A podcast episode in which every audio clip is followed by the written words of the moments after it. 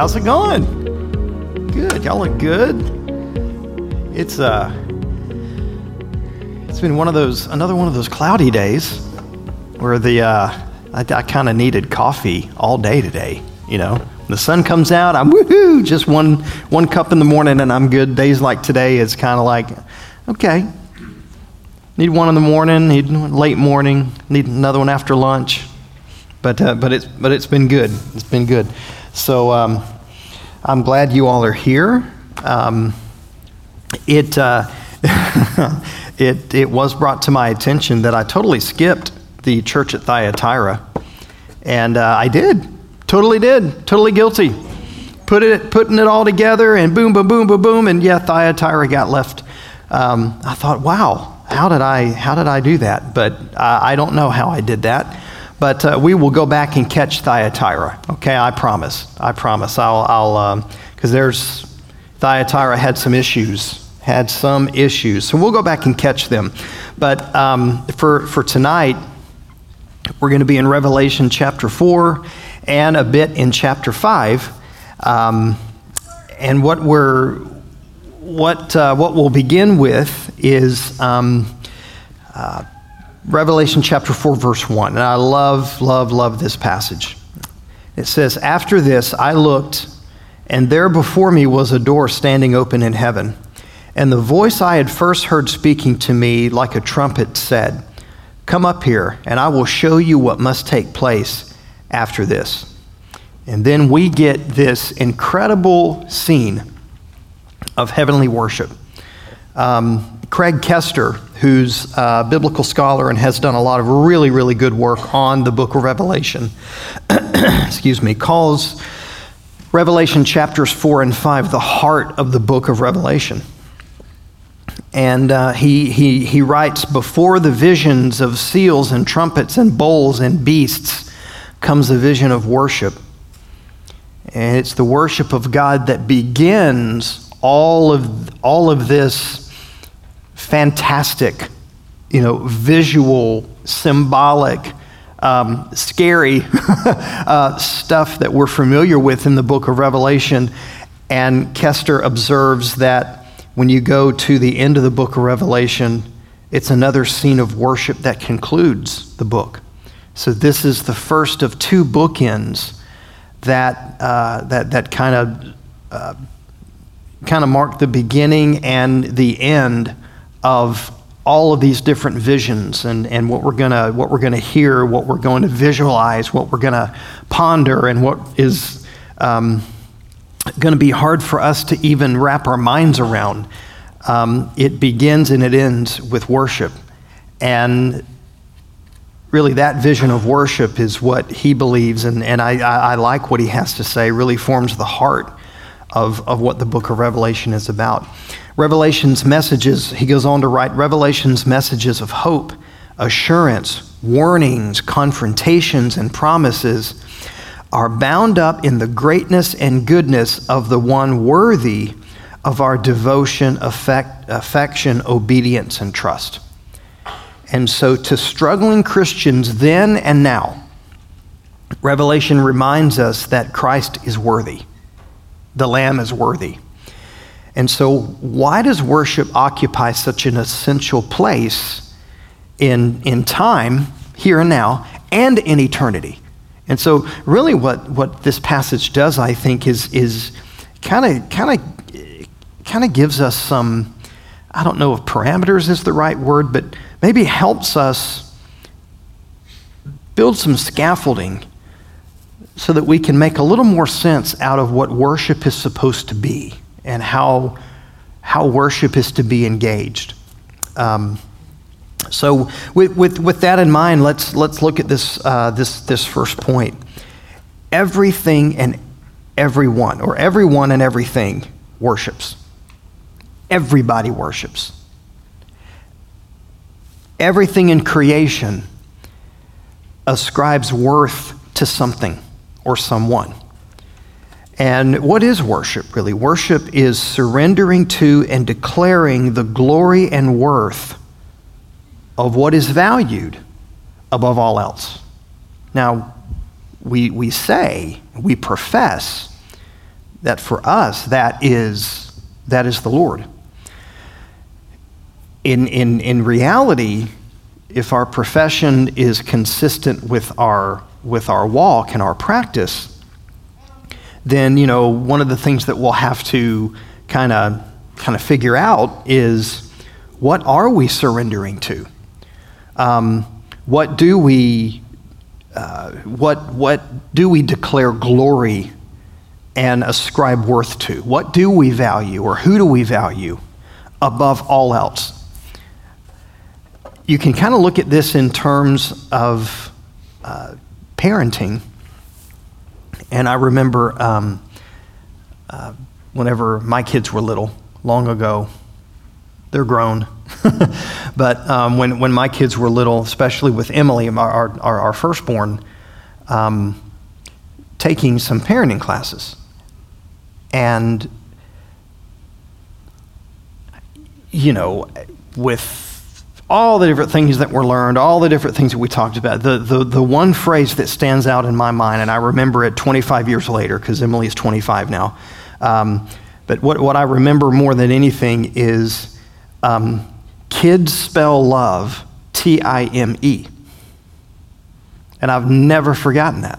That jolted me, that bothered me, that, you know, and it helped over the years to bring things into check. Sometimes that phrase was a confrontational phrase. It was a very challenging and disturbing phrase, because there were times when I was bringing Emily up that I was saying I love you, but there wasn't much T-I-M-E, you know.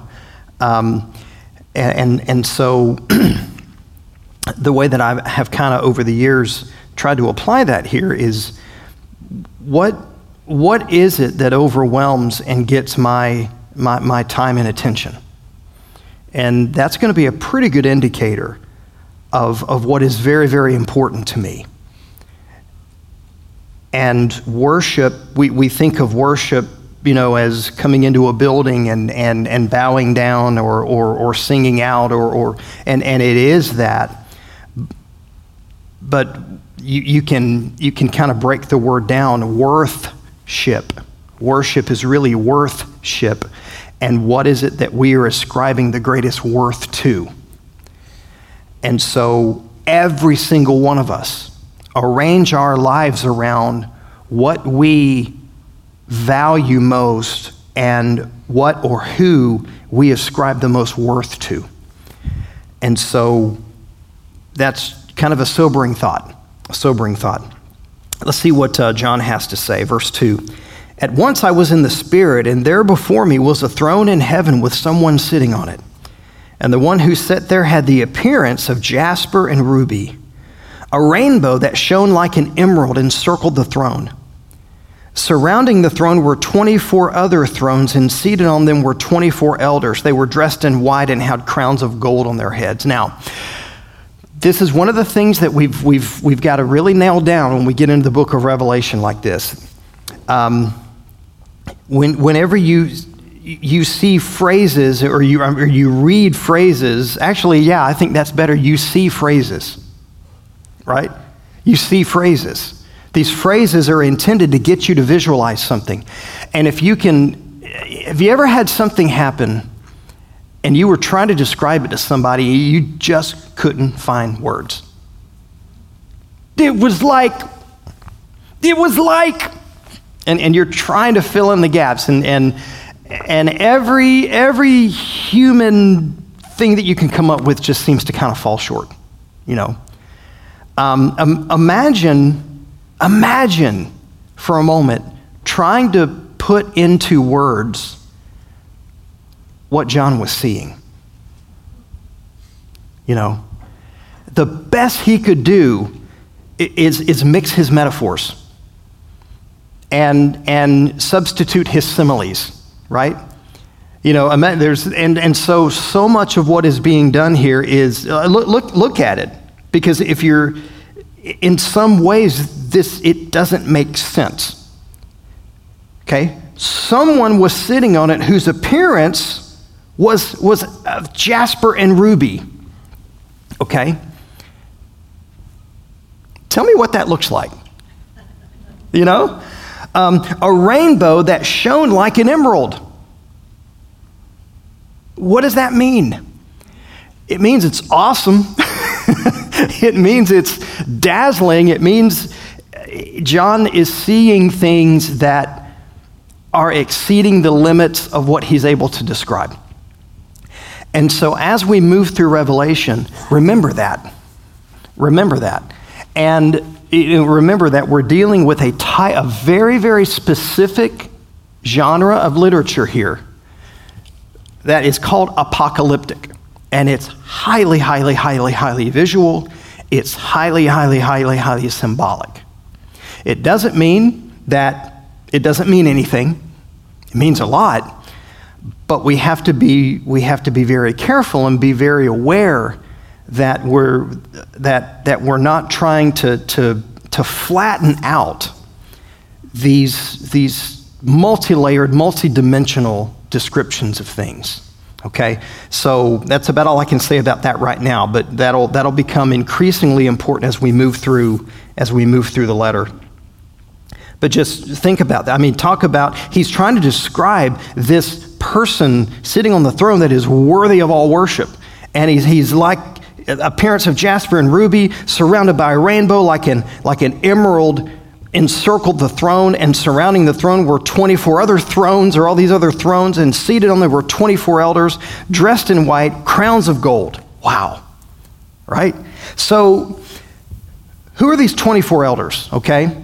The number 12 is typically the number of God's people, you know, the 12 tribes of Israel, the 12 disciples. The number 12 tends to, and again, you want to hold these loosely, but the number 12 tends to be an indication of indicating God's people. And so we have two 12s here. And so one commentator, one scholar said this is a way of representing the fullness of God's people and God's presence, that around the throne of God is not just the fullness of God's of humanity, but an overabundant fullness of humanity. That works. Another commentator said that this is a kind of a reach back and a call back to First Chronicles 24:4, where 24 courses of priests are listed. Kind of 20 the 24 different people who had priestly duties in the line of Levi. Even that though gives kind of a description of completeness. Here were all 24 of the people who served as priests from the wilderness wanderings onward to that present day, the complete list, if you will. And so whatever these 24 elders mean, it is trying to give us a picture of a completeness of the people of God who function as a kingdom of priests. Remember, we were called that, a kingdom of priests to our God. You are a chosen generation, a royal priesthood, a peculiar people. He doesn't know how right he is about that, right? So that we can show forth the praises of him who calls you out of darkness. So whoever and whatever these elders are, it's some kind of representation of the completeness of humanity around the throne of God. And so from the throne came flashes of lightning, rumblings and peals of thunder. In front of the throne, 7 lamps were blazing. These are the 7 spirits of God. Lightning and thunder throughout the Old Testament and in the New Testament, especially, you kind of remember at the moment that Jesus died. There was an earthquake, and there were things that happened that got everyone's attention. This is some scholars say that this is kind of a callback to what was happening on the top of Mount Sinai whenever Moses was receiving the 10 Commandments. There was lightning and thunder, and people were like, "Oh, he's dead. Let's build a golden calf." You know, he went out there literally to hear from God. There's lightning and thunder. We haven't seen Moses. He's got to be dead. So let's build an idol. You know, but before we're too tough on them, you know, they're kind of representing us. So it just goes back to the fact that we are going to worship something. We are going to give worth and value to something. Lightning and thunder are also signs of power. And we see throughout the rest of the book of Revelation, in chapter 8, the seals, when the seals are broken, and the seal judgments happen, they happen in the midst of peals of lightning and thunder and rumblings. The trumpets in chapter 11 are accompanied, and the bowls in chapter 16 are accompanied by thunder and lightning. And so thunder and lightning are often used as signs of power and judgment. And so from the throne comes these flashes of lightning, rumblings and peals of thunder. In front of the throne, the seven lamps were blazing. These are the seven spirits of God. I'll come back to that. Also in front of the throne, there was what looked like a sea of glass, clear as crystal. In the center and around the throne were four living creatures, and they were covered with eyes in front and back. Covered with eyes, you know. But we serve a God who sees all. You know, he sees everything. And again, this is John's way of trying to capture what he's experiencing in this moment. Now, this is something that some of you are probably way ahead of me on this in verse 6. Because I've said a few times in different sermons that in ancient Near Eastern literature, the ocean, the waters, the churning of waters is a way of indicating chaos and a lack of peace, a lack of control. And here, look at how, in what condition is this sea? Absolutely still, like glass, you know. And those of you who fish, sometimes you'll say, oh man, the water was like glass. And I know when you're growing up in Florida, water skiing, that's when you wanted to be out there, you know, because when it was glass, you could really see where the gators were and know not where to fall, you know. But, and of course, what would you do? You'd fall right there, you know. But, you know, that's why I've got this chunk out of my arm. I'm kidding. That actually never happened. So I love to see the expressions. Oh, you know. But also in front of the throne, what looked like a sea of glass, clear as crystal, clear, peaceful. There is nothing chaotic. There is nothing out of control here. Okay, in the center and around the throne were four living creatures, and they were covered with eyes in front and back. The first living creature was like a lion. The second was like an ox. The third had the face like a man. The fourth was like a flying eagle. The four living creatures, if you look at how they're arranged, they kind of cover the representation of animate creation. You know, people and birds and ox and cows and you know, all the creeping things that creepeth upon the earth in Genesis language. So it's kind of the four living creatures representing all animate creation. So around the throne, you have a representation of all of God's people, the completeness of God's people, and the completeness of the created order, all around the throne. And there's no more chaos. There's no more chaos here. Each of the four living creatures had six wings and was covered with eyes all around, even under its wings. Day and night they never stopped saying, "Holy, holy, holy is the Lord God Almighty, who was and is to come." Day and night. This is incredible. This is an incredible scene. This is heavenly worship, and we're just getting warmed up. He's just kind of seeing how the stage is set. Now I want to poke the bear a little bit here, okay? When we talk about worship, and I think in a lot of ways churches have moved past this, but I still hear it come up every now and then.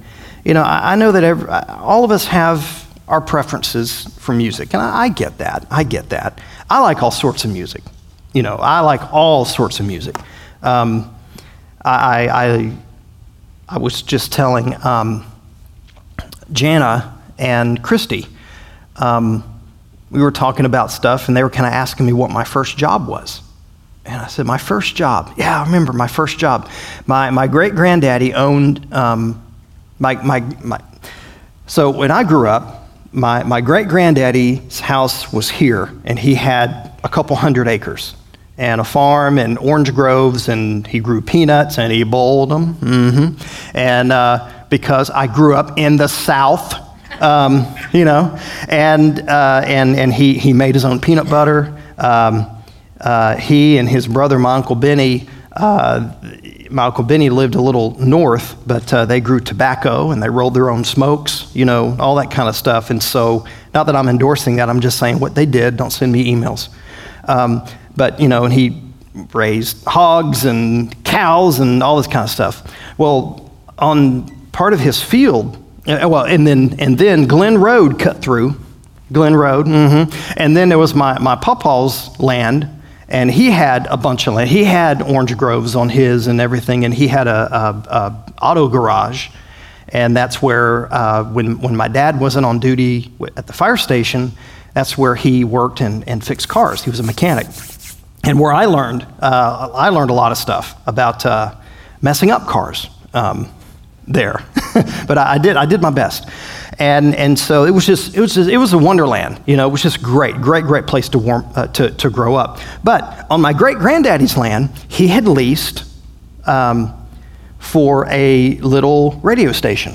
It was an AM radio station there, and so I went in and I just wanted to see if I could, like, you know, clean up, you know, can I just do some custodial work or whatever. I just want to start earning some money, and I kind of, like, you know. My great granddaddy's land, you know, kind of got to give me a job, and so I did. I started kind of doing some cleaning and everything like that. But then they started talking to me, and you know, I was a junior in high school, and they were, you know, it was a Southern gospel radio station, and I'd be singing along with all the songs because of my granny, because I cut my teeth on all that music, and.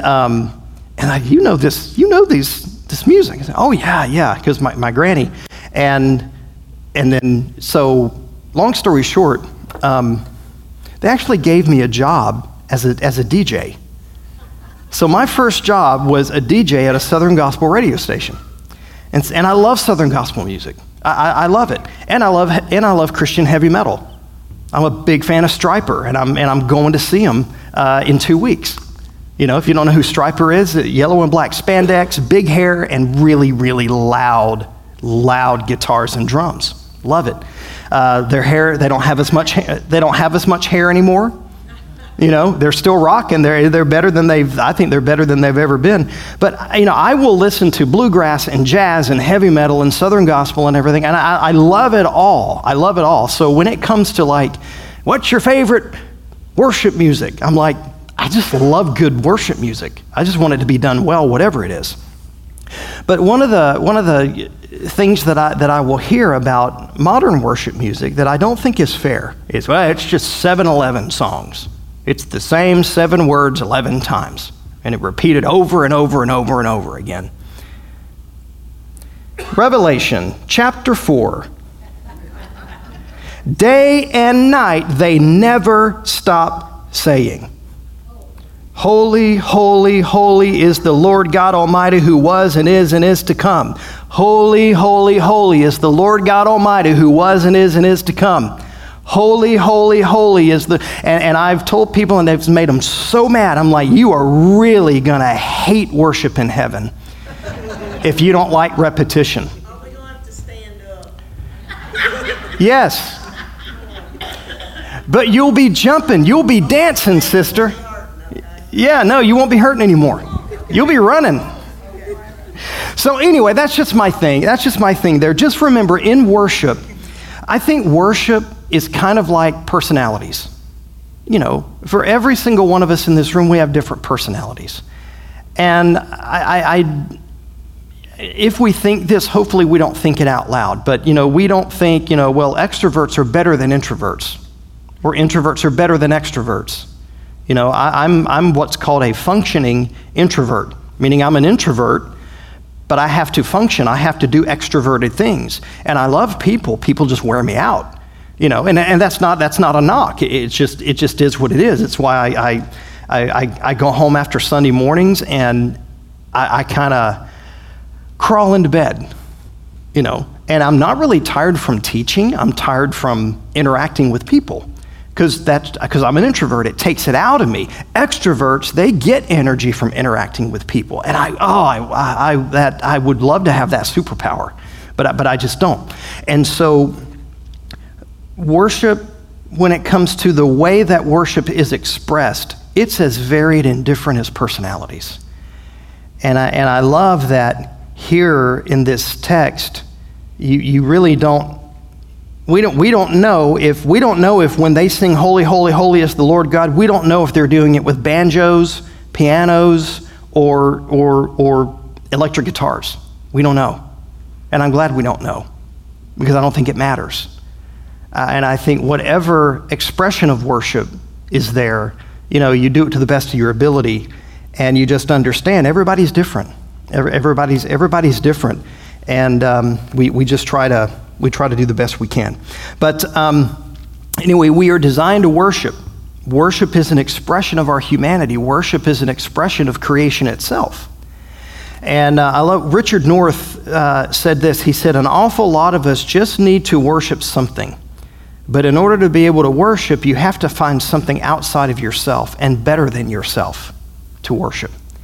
And here we have someone who is like ruby and jasper and a rainbow and these eyes everywhere and these creatures worshiping and these elders falling down and throwing their crowns. And it's amazing, but we are going to worship something. It's why we like celebrities, okay? Celebrity, the word is celebrated ones. And that's even a derivative of celestial ones. Okay? So the etymology of that is celestials. We tend to want to make gods out of other people because we are designed to worship. We were put here to worship.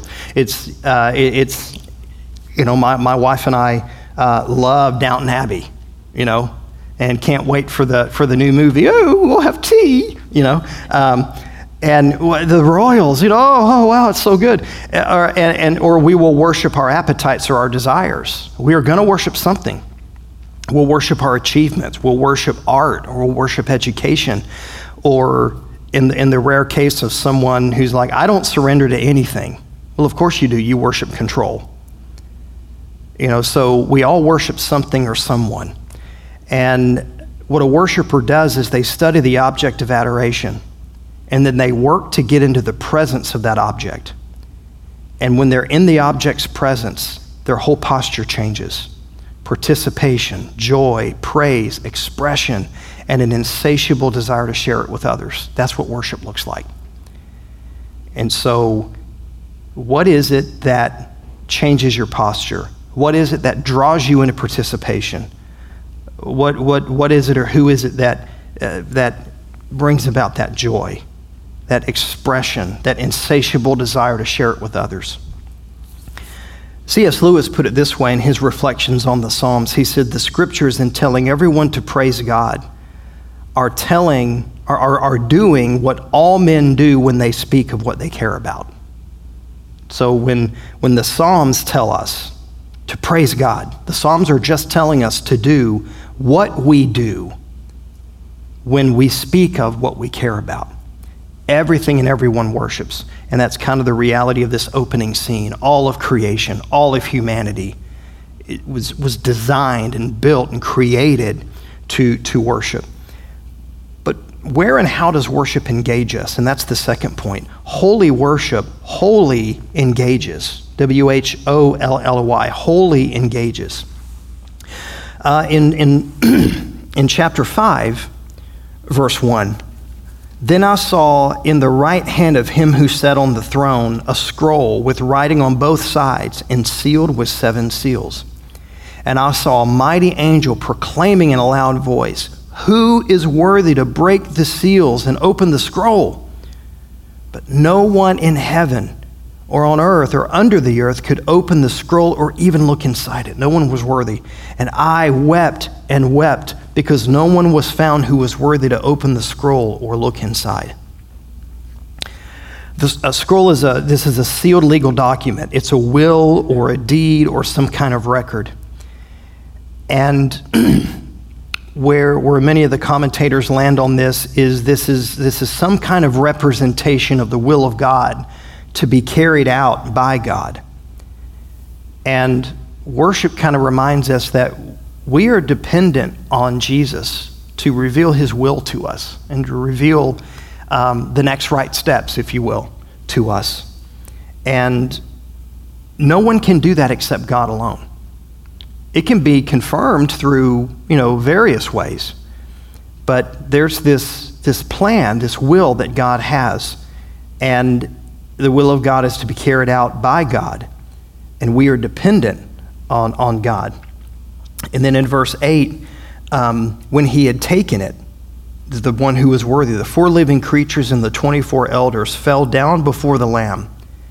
And we're going to see in a moment, I skipped around here mainly to keep things kind of within certain categories, but it's the Lamb of God who is worthy.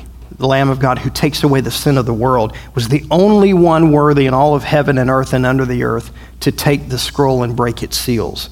And so when that had happened, I wanted to focus on the fully engaged worship of those who responded worshipfully to the Lamb being worthy to break the seals, to open the scroll.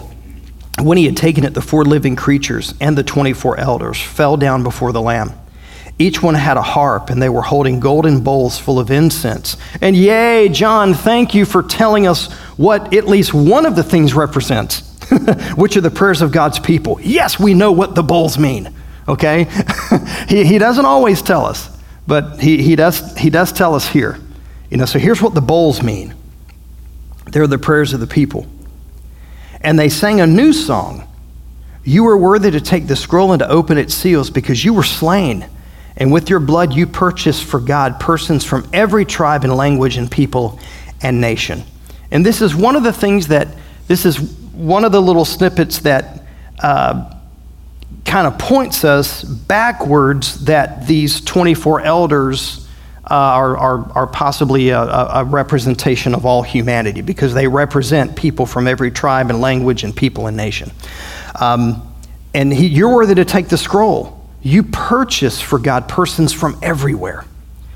And so here are these expressions of worship. There's praise to him and to the Lamb, to the one sitting on the throne and to the Lamb. There's thanks. Another expression of worship is thanksgiving, glory, honor, power, and thanks. And you see an expression of confession with John weeping. He's weeping and weeping because no one's worthy. He's definitely not worthy, but no one else is worthy. But then look at these means of worship. There's expressions of worship and the means of worship. Harps, singing. There's instruments, harps, singing, music. There's prayer, the bowls of incense. There's the expression of truth, the proclamation of truth. You are worthy because you were slain. You are worthy for you created. This is actually preaching. We've kind of made preaching a little bit more complicated than in the earlier days of the church, in the earlier days of Christianity. Preaching was really known as public witness. You bore public witness, and so that's why it's interesting that what Mary Magdalene did on the morning of the resurrection, when she went and told the disciples that Jesus was alive. In some of the earliest recorded sermons we have of the church, what Mary Magdalene did is referred to as preaching, because she bore public witness in a time when women were not allowed, when a woman was not allowed to make any sort of public witness. She specifically bore public witness and proclaimed a truth. And that's what preaching involved. We've made it a little more complicated. It's got to have 3 points, a poem, you know, and like 3 points, haha, I'll give you 6. But that's just because I'm an overachiever, you know. But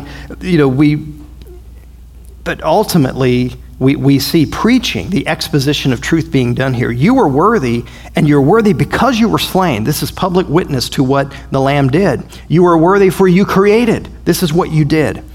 And so worship, when you look at all the different expressions of worship, the different means of worship, and this is just in this little chunk of Scripture, worship involves the whole of our being.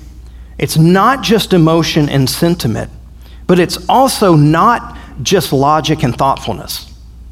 And see, that's the thing. Part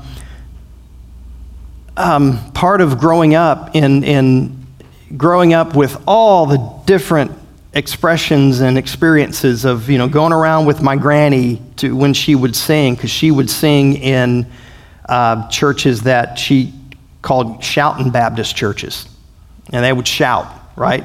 And then her sister, my Aunt Lennis, lived in Clinton, Tennessee, in the hills, baby, you know. And so I would come up during summers and spend time with Aunt Lennis and Uncle James and everything. And I don't know if you've ever heard of the Southern Gospel group, the McKameys. Well, the McKameys were the people who did the music in my Aunt Lennis's church.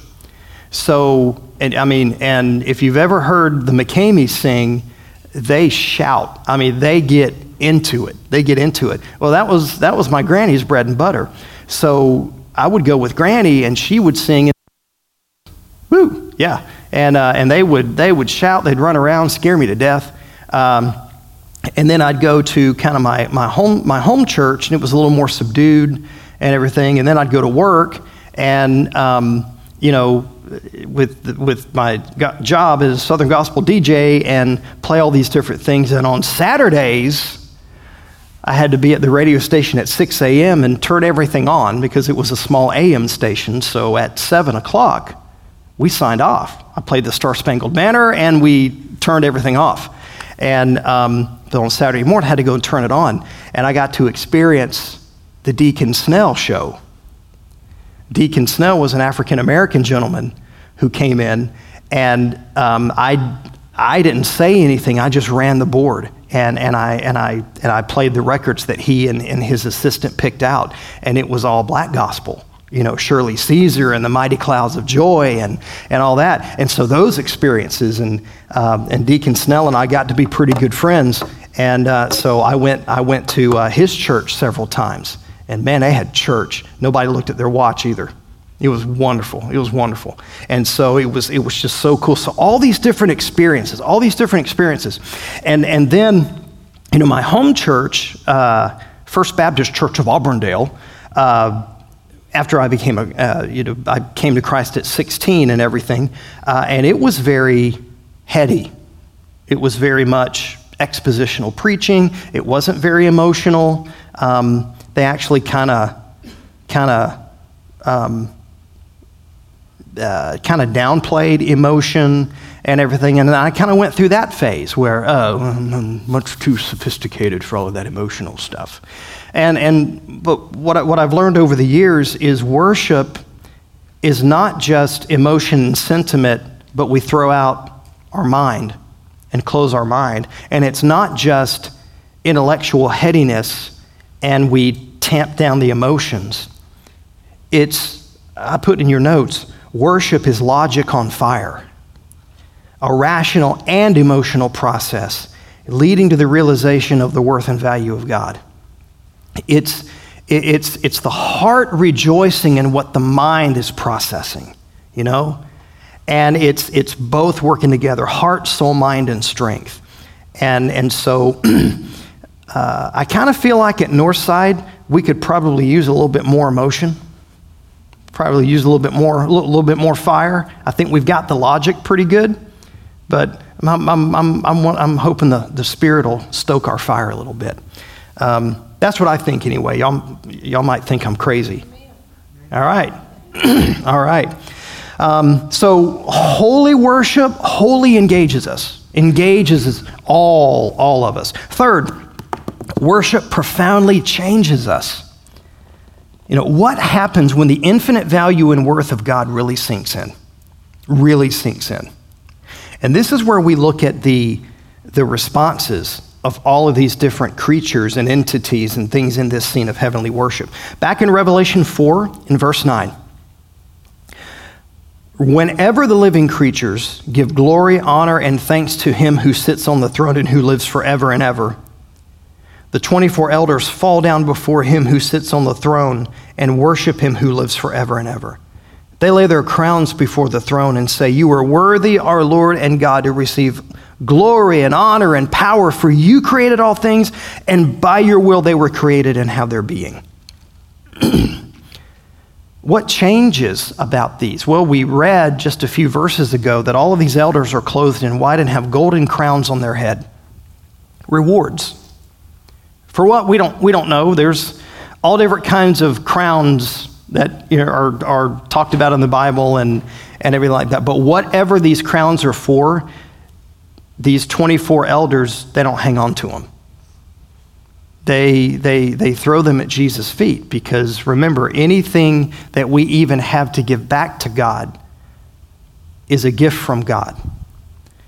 And so they are changed because they keep nothing for themselves. Their only reason for being there is the grace of Jesus. So this gold crown, I'm here in the presence of the one, and being in his presence is more of a gift than any object he could give me. Well, that's a change. That's quite a change from our give me my stuff, tendencies. They relinquish all other objects of worth. That's kind of what it is. They cast their crowns. Worship profoundly changes us in that, and I've said this before, yes, we celebrate and we are grateful for the things we get from God. And there's nothing wrong with that. But do we value the things we get from God over and above God himself? And that's something we all really have to wrestle with and have to really think about. There's a friend of mine named Sho Baraka, and he's a Christian hip hop artist. And one of the lyrics in his one of his songs says, "I didn't love God, I just love God's things." I'm like, oh wow, that hurt. That got to me. I was like, ooh, come on, Sho, stop being so prophetic. Quit preaching. I do the preaching, Sho. You listen to me. But it was hard. And so the question for me and for you is, what is it that if it were gone from our life, we couldn't live without? That's your crown. And worship of God calls us to a radical reorientation of our life, not around whatever that crown is, but around the Lord himself. The other change is we're called to take up our calling. Okay, and in verse 9 of chapter 5, they're singing a new song, and here's what the song is saying. You were worthy to take the scroll and to open its seals, because you were slain, and with your blood you purchased for God persons from every tribe and language and people on the earth. You have made them, verse 10, here's the punchline, you have made them to be a kingdom, and a kingdom and priests to serve our God, and they will reign on the earth. A kingdom of priests, representatives of God's people. And what I love here is you have this heavenly scene, but the heavenly scene has earthly significance, because you got to remember this is all being read to people who are right smack dab in the middle of some really rotten persecution here on earth. And this heavenly worship is a representation of what we get to experience and do kind of in a smaller way. What we do in worship here is a kind of a dress rehearsal, if you will, and a dim reflection of the worship that's taking place in glory. And so when we worship here, it's kind of a dim reflection of that, but it reminds us of what it is that we're supposed to be doing here. We're a kingdom of priests to serve our God. a peculiar people, a holy priesthood, or a priesthood, a holy nation. And what priests do, they don't walk around with collars on. You know, that's not the extent of being a priest. A priest is someone who represents, who acts on behalf of people in the presence of God, and who act on God's behalf to people. We're ambassadors. It's probably a better word for it than priest. But priests intercede. That's basically what a priest is supposed to do. A priest intercedes. And so we have the ministry of intercession and reconciliation here while we're here. And so for the people who were undergoing so much, whenever Revelation was first circulated and read and understood, it goes back to that whole thing of no matter how bad it gets, you have a purpose. Your time here on earth is not being wasted. Your ministry, your life makes a difference. And it doesn't make a difference just here. It literally echoes and reverberates in eternity, because what you're doing here is a reflection of what's happening and what's going on and what we will fully and finally and ultimately experience forever in glory. And so it reminds us of something that I think is very important. You've heard me say this before, and it's in your notes, that salvation is not the end for the Christian. And here's what I mean by that. Coming to know Jesus, that's not it. That's not, oh, we're done. Oh, I'm good. Got my fire insurance, and now I kick back and wait for Jesus to come back. No, salvation is not the end. Salvation marks a new beginning that enables us to make an impact. Being made a kingdom of priests indicates that Jesus did not call us to irrelevance, but to become his agents in this world. So I like to say we raise heaven and we raise hell. R-A-Z-E. No emails. I didn't cuss. All right. But we raise heaven and we raise hell. That's how we live in this world. That's our job. Those are our marching orders. That's our ministry. It's not just to kick back and wait and say, well, I hope Jesus comes back quick so, you know, I can get out of here. I want Jesus to come back too. But as long as he tarries, we have plenty to do. We have a lot to do here. And that ministry, and notice, he didn't just say those who are a kingdom of priests are people who enter vocational ministry full time. No, it's all y'all. It's all of us working together. So worship profoundly changes us because we reorient our lives around what is really important, and we take up the calling that God has placed before us. And then last thing here, the lion is a lamb worthy of worship. This is probably one of my favorite literary sleights of hand that you see in Scripture, and it's not deceptive in any way. It's just so cool. Okay, so in chapter 5, verse 5, and this is right after John has been weeping, because no one in all heaven and earth and under the earth has been found worthy to open the scroll. Then one of the elders said to me, "Do not weep. See, the Lion of the tribe of Judah, the Root of David, has triumphed. He is able to open the scroll and its 7 seals." Then I saw a lamb, looking as if it had been slain, standing at the center of the throne, encircled by the 4 living creatures and the elders. The Lamb had 7 horns and 7 eyes, which are the 7 spirits of God sent out into all the earth. I'll come back to that. He went and took the scroll from the right hand of him who sat on the throne. So the 4 living creatures and the elders, and then the lamb is there. Okay, the Lamb had 7 horns. The horn is a symbol of power, according to Psalm 132:17. The horn is a symbol of power, and this lamb has 7 of them. So this is not a meek lamb. This is a conquering lamb. But again, do you see that juxtaposition in terms? You know, like a lamb who was slain, but he's also a lion. Which is it? Yeah. You know, he's a lion. Well, but he's a lamb. And what I love is that he hears about a lion, but he looks and sees a lamb. And that's on purpose. The lion is hearkening back to the old, the messianic prophecies that the Messiah will be the Lion of Judah, the lion from the tribe of Judah. And we think, oh yeah, the lion's gonna kick butt and take names, right? And and you've seen the Chronicles of Narnia, the Aslan, the lion, and when Aslan roars, it reverberates through all of Narnia. Bruh, it's great. I love that. And he looks and he sees a lamb. Who's a lamb going to beat up? A lamb is not that smart and very, very, very meek and weak. And the lamb is who overcame.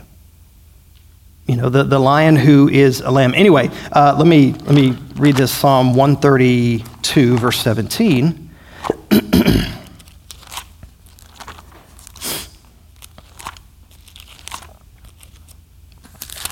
Here we go, Psalm 132, 17. There I will cause the horn of David to spring forth. I have prepared a lamb for mine anointed. Okay, so a horn to spring forth from David. David being, King David, that power, that authority, that kingship. Well, this lamb has 7 horns, a sign of completion, complete and total power. 7 eyes, okay? All seeing, the 7 spirits of God. What's interesting about that is the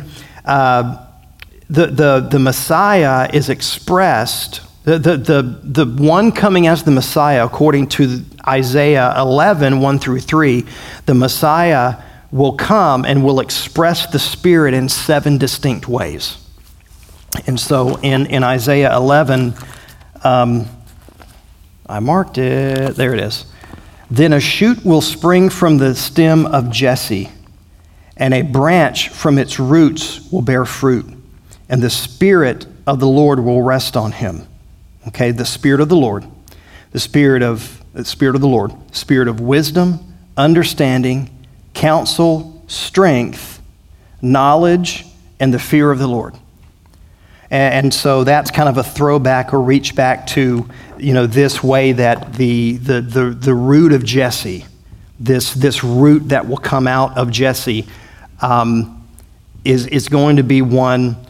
These are the 7 different ways that his Spirit is, that the Spirit of God is going to be expressed in what he does. Well, this is what you have here in the 7 spirits of God, and in the lamps earlier, that are the 7 spirits of God which have gone out into the earth. And so it's just describing this lamb is the one who's been prophesied. This lamb is the one that you've been waiting for, that you've been reading about, that you've been waiting for this whole time. And he went and took the scroll from the right hand of him who sat on the throne. So worship is surrendering to and declaring the glory and worth of what is valued above all else. It's not enough to worship just anything. Only the lamb is worthy. And that's why it says in the midst of the throne, not the throne itself, but in the midst of the throne, in the middle of these creatures, in the middle of all this incredible scene of power and pomp and splendor and glory and power and honor and majesty and lions, what is at the center of it? A lamb. And not just a lamb, a lamb looking as if it's been slain. God achieves his purpose by overthrowing the powers of evil through a slain lamb. Craig Keener is a wonderful, wonderful New Testament scholar, and I read so much of his work and became a big, big, big fan. And I wrote him an email one time, and he wrote me back, and sent me a friend request on Facebook, and he wishes me happy birthday on my birthday. And I'm like, oh, Dr. Keener. But he is one of the kindest people I've ever interacted with, and we haven't met in person yet, but we're working on it. But anyway, Craig Keener wrote an incredible commentary on the book of Revelation. And his most recent work on Revelation is a book, and I've got it in my library, and it's called Who's Afraid of the Antichrist? And it's really, really, really good stuff. But anyway, Craig Keener wrote the quote that I have there in your notes. Jesus conquered not by force, but by death. Not by violence, but by martyrdom. The lion is the lamb. The lion is the lamb. And so ultimate worship is seen in all of creation. Remember the four living creatures. And all of humanity, the 24 elders, surrendering to and declaring the glory and worth of the Lamb of God. The question is that Lamb the Alpha and Omega of our life? So I want to read this last part of the text as a benediction. Then I looked and heard the voice of many angels, numbering thousands upon thousands and 10,000 times 10,000. They encircled the throne and the living creatures and the elders. I mean, imagine this scene. You got the one who sat on the throne like jasper and rubies, and the rainbow like an emerald, and the 24 elders and the four living creatures, and they're dressed in white, throwing their crowns at the feet of Jesus. And he hears about a lion, he sees a lamb, and now innumerable angels are surrounding what's already been surrounded. And in the midst of it all is this lamb. And all were saying, worthy is the lamb who was slain to receive power and wealth and wisdom and strength and honor and glory and praise. And I heard every creature in heaven and on earth and under the earth and on the sea and all that is in the sea saying, to him who sits on the throne and to the Lamb be praise and honor and glory forever and ever. Wow. Wow. I can't wait to get there, but I love the fact that we're reminded that we get to participate in a dress rehearsal for that, and we get to be part of a very, very dim but very real reflection of that every time we get together for worship. So just keep that in mind when we get together Sunday. And let's stoke the fire a little bit here at Northside, you know? And my granny used to say, you know, well, tell you what, son, if that doesn't light your fire, your wood's wet. And so let's get rid of the wet wood and let's stoke the fire. Not because everything's okay. Not because everything is okay. We got crazy stuff happening in this world, scary stuff happening, egregious stuff happening, and violence and all that kind of stuff. And how do we know that God understands? Because God came to us in the person of Jesus and is represented in glory as a roaring lamb, as a lamb who was slaughtered. And in his shed blood, forgiveness is real, restoration is real, and victory is secured. And yeah, if that doesn't light your fire, your wood's wet. So let's pray on that, and then I'll open up for questions after prayer. Lord, we worship you and we praise you, and we do that knowing that we do that. We worship you in a world where there's a lot of stuff going wrong. And so, Lord, we worship in the midst of the mess, and we worship in hope. And, Lord, we have hope in you that should the worst happen to us in this world and we close our eyes in death here, we open them in your presence and our faith becomes sight. But, Lord, in the meantime, help us to take seriously your calling on our lives to be a kingdom people, a people who intercede, a people who are ambassadors of your kingdom. And help us to share that message of hope with everyone we meet, and help us to remember that hope in the good days and in the lousy days, knowing that in both you're with us. When we feel like death warmed over, Lord, remember that we follow you, the Lamb who was slain and who was overcome. And we overcome by the blood of that lamb and by the word of the testimony that we have because The Lamb of God has taken away our sin. We praise you for that, Lord, in Jesus' name. Amen. Questions, thoughts? Kevin, you're crazy? Yes, ma'am. I have a funny story. Yeah. Ron and Don are witnesses now. Well, be careful. Be careful. You don't tell stories on somebody else now. Dad Campbell was too. Uh-oh. I thought he was going to roll down the hill in his graveyard. Look out, Gary. Horace, his mother was before she was dying, and he said, oh, that's your favorite. Mm-hmm. She said, she'll be coming around the mountain. She sang all 5 verses. Yeah. So at the funeral, we just had a graveside service, and we sang a few hymns, but then the last thing we did, we sang all 5 verses, and she'll be coming around the mountain. Oh, that's sweet. That is sweet. And yeah. I thought Gary was going to roll down the hill. I could see him. He was way back there, and he was just dying laughing. Oh, that's good. That was one of the greatest stories that Horace ever told on his mother. That was so sweet. It's interesting. There's this. To show you how much of a nerd I am, I actually study humor, like study the philosophical and psychological underpinnings of humor. I need help, but there is this form of humor called mirth, M-I-R-T-H. And the first time I read the word mirth was in reference to the character Gandalf in The Lord of the Rings, and I'm like, mirth. You know, Gandalf was known as a person of great mirth, and yet Gandalf, he wasn't a goofball.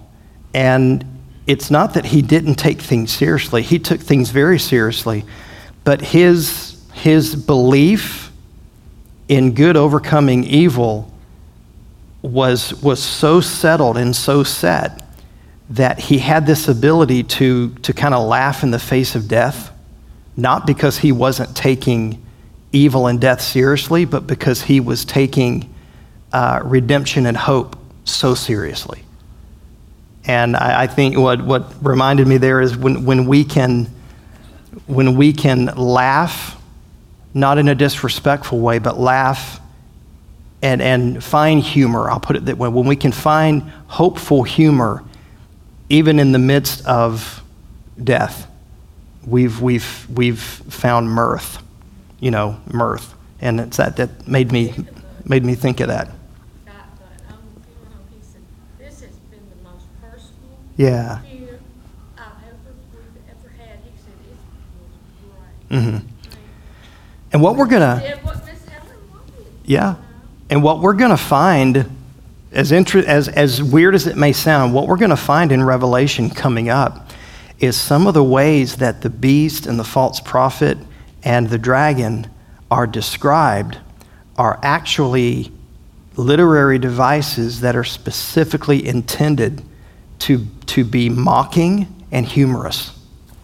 And it's going to be that right in the middle of all kinds of, you know, crazy stuff. So anyway, there's that. Anything else? Any other questions or thoughts? Or yes, ma'am.